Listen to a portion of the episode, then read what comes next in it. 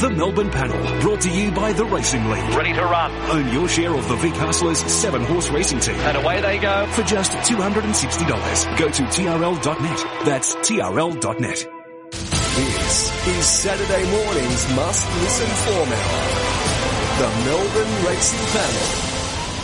Time to wrap up the team's final thoughts on Caulfield Cup Day, best bets, quaddies, and anything they might like to play around the day. Dino, before we get that, and I know we're pressed for time, but Pat from Doncaster just interested to get yours and Gator's thoughts. No mention of Montefilia. A quick word on Montefilia, then your best bet for the day and a quaddie. I'm uh, thinking. I think she's a really good 2,000 metre horse. I, I, think she struggles a bit beyond it, and uh, any she ran fourth last year with a lightweight. Uh, I'm happy to pass on her this year. How are we playing today? Uh, early for me, Warren. Um, well, Kwong tries very short in the first, but I think should win. I'm going, I'm probably going head to head with Gator here, but I'm going with St. Bathans, race two, number six. The best value is sketched. Race five, number nine, the quaddy. First leg nine, 11, 8 and 2. Second leg 13, 6, 15, 3, but chances to 4 and 9.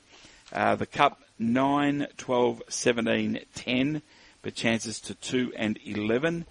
And in the last leg coming home on 11, 16 and 13. Look forward to your work right throughout the afternoon on the spring ticket. Dino, good luck on Caulfield Cup Day. Thank you, Warren. Gator, how are you playing at the Caulfield meeting and looking forward two your thoughts on Randwick after the news at 9 o'clock? Yeah, look, um, I've gone race to number 11, Cap de Joie, so uh, we'll see how, how we go there. Obviously, head to head with the great man. Um, Value wise, Fortunate Kiss race 8, number 15, we'll stick with her. Quality wise, we'll go 9 to 11 and 7, first leg. Second leg, we'll go 15, 4, 13 and 9. For the cup, we'll need a few.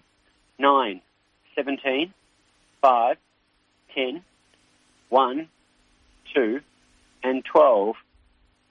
And we're coming home 13, 4, 5, and 16. And a quick word from you on Montefilia? She ran well in this race last year with every chance. Seventh fastest last 200 of that race. Probably backs up what I thought going into it.